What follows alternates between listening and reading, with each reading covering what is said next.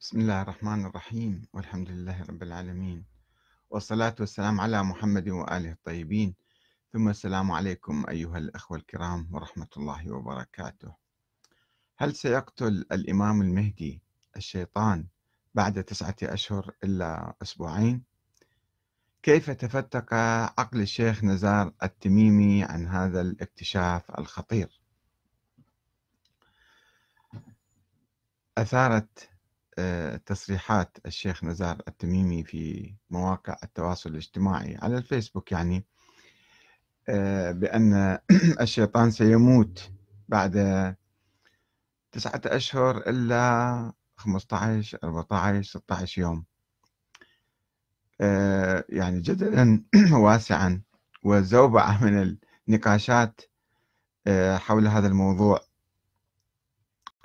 واضطر مكتب السيد مقتدى الصدر للتبرؤ من هذا الكلام وربما من هذا الشيخ، وأصدر بيانا يقول فيه إن ما صدر عن الأخ الشيخ نزار التميمي على مواقع التواصل الاجتماعي لا يمثل المكتب بكافة أقسامه، وأنه متوقف عن خطبة الجمعة ويطلب منه إلى أمد وبطلب منه إلى أمد بعيد، كما ونسأل الله لنا وله الهداية والتوفيق.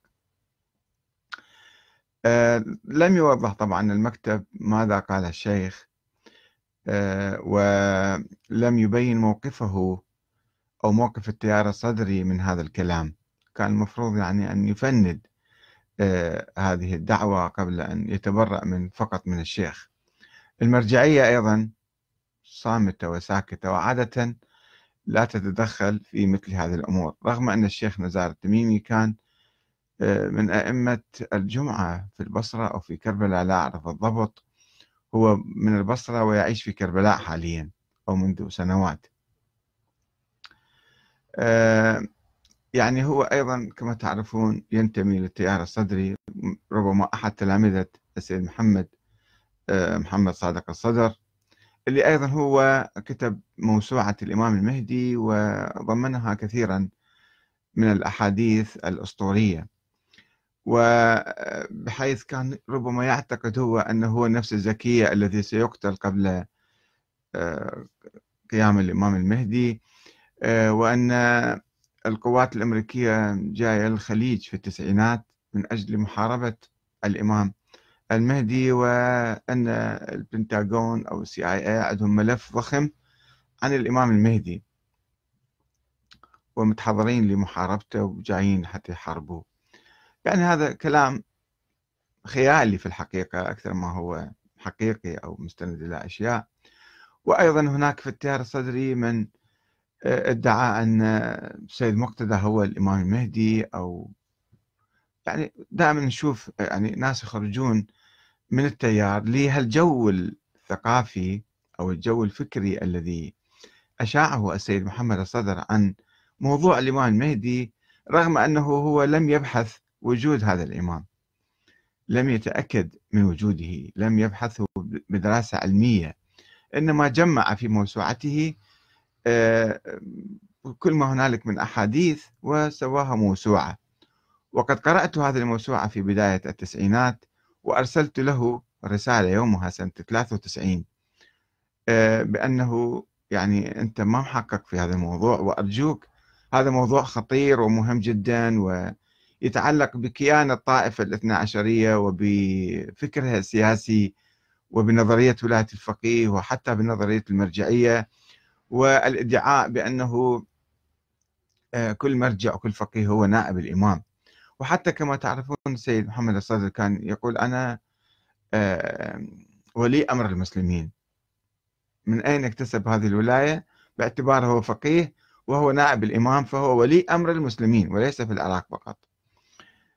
هذه الأفكار متداخلة كلها، أفكار سياسية وأفكار اجتماعية، وقائمة على مجموعة خرافات وأساطير بالحقيقة، وتنتج كل يوم تأويل معين. ومع الأسف الشديد في الحوزة لا توجد دراسات علمية دقيقة، رغم أنه السيد السيستاني عنده مركز الدراسات التخصصية في الإمام المهدي وهذا المركز دائما يعني يقدم كتب ومحاضرات وأشرطة وكراريس، وقد أصدر حتى الآن 457 كتاب، 77 كتاب من تأليف المركز وكتب أخرى نشرها لتثبيت هذه الفكرة، وفيها أحاديث كثيرة. طبعا هذه الكتب أيضا كلها يعني تتضمن مجموعات كثيرة من الخرافات والأساطير، وهي تنتج حركات مشبوهة عندنا، مثلا حركة اليماني تقوم على هالأحاديث الضعيفة، تأويل حديث في كتاب الغيبة مثلا للطوسي أنه المهدي يطلع قبل اليماني، يخرج قبل المهدي ويمهد له، فهذا أحمد الحسن قال أنا هذاك الشخص اليماني وأجي أريد أمهد وأسس جيش الغضب حتى أقتل الناس وأسيطر على البلد وأحكم حتى يخرج الإمام المهدي. وحركات كثيرة كما تعرفون يومية تتناسل وتخرج لهذا الجو الفكري الأسطوري الخرافي الموجود في النجف حقيقة مع الأسف، وفي العراق بصورة عامة، وربما هنا وهناك أيضا، لأنهم ما يبحثون، ما يدرسون، ما يتعمقون، ما يضعون النقاط على الحروف، فتنشأ هالحركات. هذا الشيخ نزار التميمي اللي هو أحد أبناء مدرسة الصدر ومدرسة التيار الصدري، وكان إمام جمعة في هذا التيار يعني المفروض فيه يكون مثقف ويكون دارس ويكون باحث، مو رجل عادي ويجي يتكلم بهالصورة هذه، يعني على ماذا يعتمد؟ يعني فاجأ الجميع طبعا، صار خبر داولوه صحف وكانت الأنباء ربما أنه الشيطان سوف يقتل أو سيموت بعد 9 أشهر محدد. يعني مبني على ماذا هذا التصريح ماله؟ مبني على ماذا؟ يعني كيف تجرأ وكيف وصل وتفتك عقله إلى هذا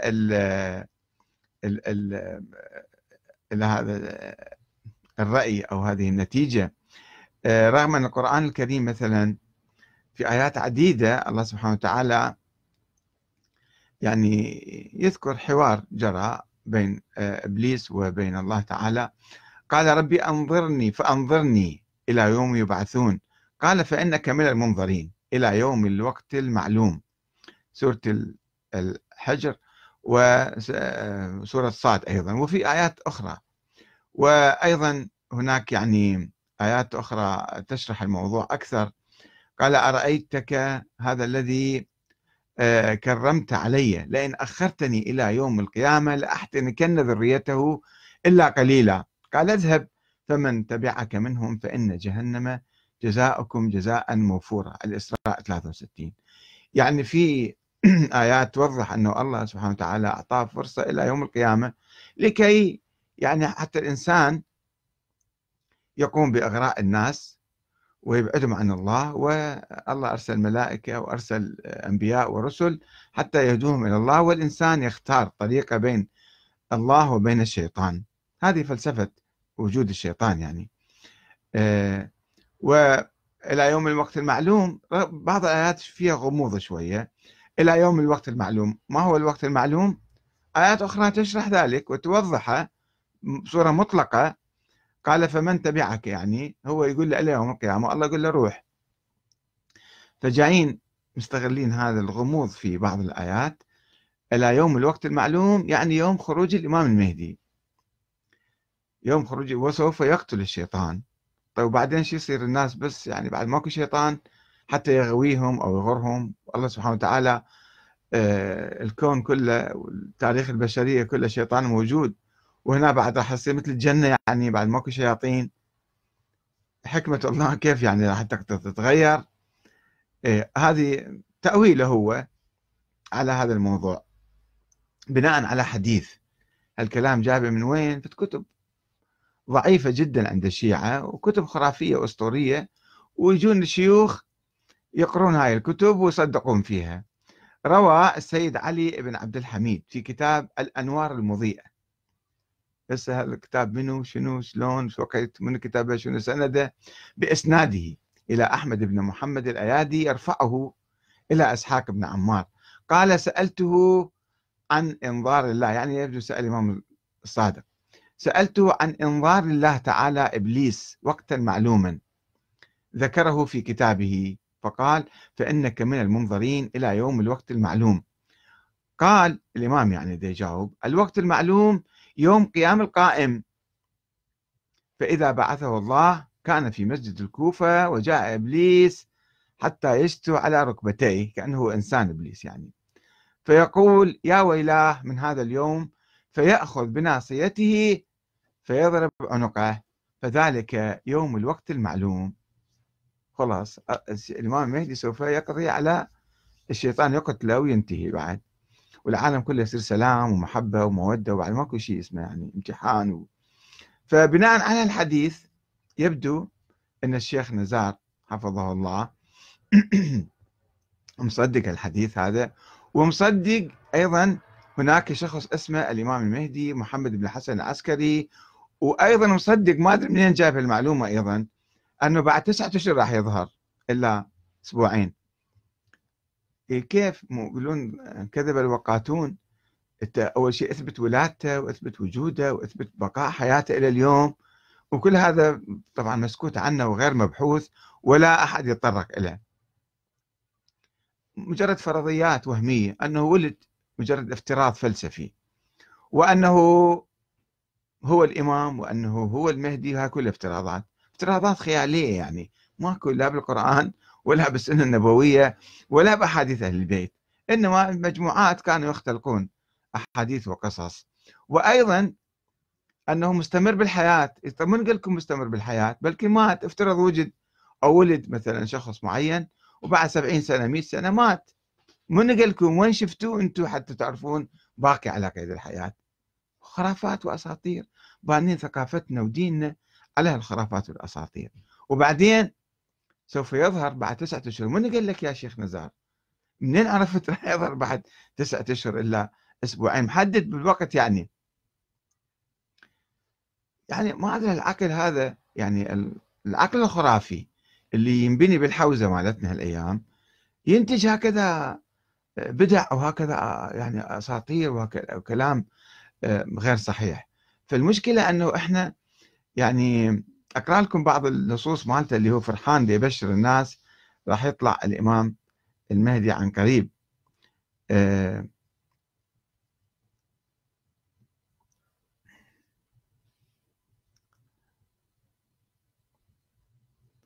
نعم، فيقول هنا مثلا: أيها الناس، قال تعالى، يقول الباقي من عمر هذا في يعني مداخله في 4 بهذا الشهر أكتوبر، الباقي من عمري، هذه الآية اللي هي إلى يوم الوقت المعلوم، قال فإنك من المنظرين إلى يوم الوقت المعلوم، اللي بالقرآن مو موضح بدقة، هو جاي يفسر القرآن بكيفه تأويل تعسفي. الباقي من عمري هذه الآية 9 أشهر إلا 15 يوما، بعدين سواها 14، وقبل سواها 16، دي يحسب يوم يوم، ساعة بساعة، ودقيقة بدقيقة ربما. يقول أيها الناس، الذي سيحصل بعد 9 أشهر إلا 14 يوما سيطيح ويفضح أكاذيب كل رجالات اليهود والنصارى والمسلمين ممن هم على غير ملة إبراهيم. طيب من هو على ملة إبراهيم أنت يا شيخ؟ يقول خاصة بعد أن نهضم معنا كارثي كبير وخطير جدا، وهو أن كلام المعصوم في عرض كتاب الله وفقا لوصية الاقتران وعدم الافتراق الأبدي: إني تارك فيكم الثقلين، كتاب الله وأترتي. فهم الأترة يعني الأئمة، خلص هو سواهم الأئمة يعني، وسواه هو الإمام ال12، وعندما يعني هذول يعني مع بعض يفسرون القرآن مع بعض، وجاي تفسير في الرواية. مشكلة هذا المنهج الأخباري، يصدق بكل الروايات، منهج أخباري يعني منهج حشوي، يعني منهج أسطوري خرافي، بدون تحقيق بدون تدقيق بدون دراسة بدون فهم بدون أي شيء، وقال لك أنا بسرعة يكون أفكار، بعض الأفكار خطيرة يعني. لسه واحد يقول لسه شنو هذا بعد 9 أشهر تبين كذب الشيخ، أنه لا يطلع الإمام المهدي ولا يوجد أحد مثلا ولا الشيطان راح يموت. بس هالعقلية، هالماكينة العقلية هاي اللي تنتج هكذا كلام، أحيانا تؤثر حتى على المواقف السياسية، أنه أنا لازم أقتل أنا النفس الزكية حتى يجي الإمام المهدي، ويذب نفسه بالموت مثلا حتى يحقق هذا الهدف، أو واحد يسوي له حركة إرهابية مثل هذا أحمد الحسن، حركة داعشية، هذه حركة فعلا داعشية بالنفس، أنه يسيطر على الناس باسم الإمام المهدي، هكذا يريد. كان جيش، عنده جيش مسلح، ولا يزال أيضا جماعة يحتفظون بالسلاح. عن الحسين، هذا الشيخ نزار التميمي يواصل، عن الحسين عليه السلام قال: منا 12 مهديا، أولهم أمير المؤمنين علي بن أبي طالب، وآخرهم التاسع من ولدي. عن الحسين، منين جبت الرواية؟ مو مهم، لا سند ولا الكتاب ولا شيء، فبسرعة هاي النص يجيبه، وهو الآخر، وآخرهم التاسع من ولدي، وهو الإمام القائم بالحق، يحيي الله به الأرض بعد موتها، ويظهر به دين الحق على الدين كله ولو كره المشركون. شلون يظهر الدين؟ يقتل الشيطان ويموته. فهذا يلقي ضوء على ثقافتنا السائدة بالحقيقة. احنا الآن يعني منشغلين كثيرا بالسياسة وبالانتخابات وبالتشكيل الحكومة وبكذا وكذا، ولكن هذه الثقافة تسيء لنا، تسيء للشيعة، تسيء للإسلام والمسلمين، وبالتالي تنتج يعني على هامش الحركة السياسية اللي المفروض احنا نهتم ب تعليم الأطفال، تعليم الناس مثلا، بناء مدارس، بناء مستشفيات، توفير صحة للناس.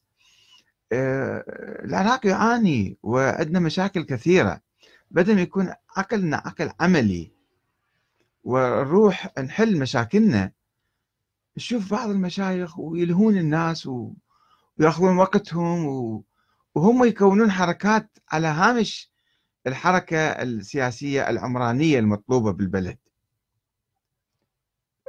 أفكار خرافية أسطورية، وخلون الناس يعيشون يعني بأوهام، وبالتالي يبتعدون عن الحياة ويصبحون عقد ويصبحون قنابل موقوتة أحيانا. فالمفروض الحوزة أو الناس القائمين على الحوزة، الواعين بالحوزة، أساتذة الجامعات حتى، أن يبادروا إلى إعادة بناء الثقافة. هاي ثقافتنا المخترقة والمهترئة وربما المتعفنة حتى، اللي تدمر المجتمع وسوينا مشاكل. المفروض في هؤلاء العلماء وأساتذة الجامعات أن يهتموا بمكافحة هذه الثقافة وإعادة بنائها من جديد على أسس القرآن الكريم، وعلى أسس العقل، وعلى أسس العلم وضرورات الحياة، بدل ما احنا نصير أضحوكة بيد الناس. أنه والله فالشيخ شيعي، أحد الصحف كاتبة الخليجية أو اللندنية، أنه شيخ شيعي يتوقع موت الشيطان بعد 9 أشهر. كل الناس يقرون الخبر ويضحكون علينا. لماذا احنا نسقط في هكذا او يعني نسمح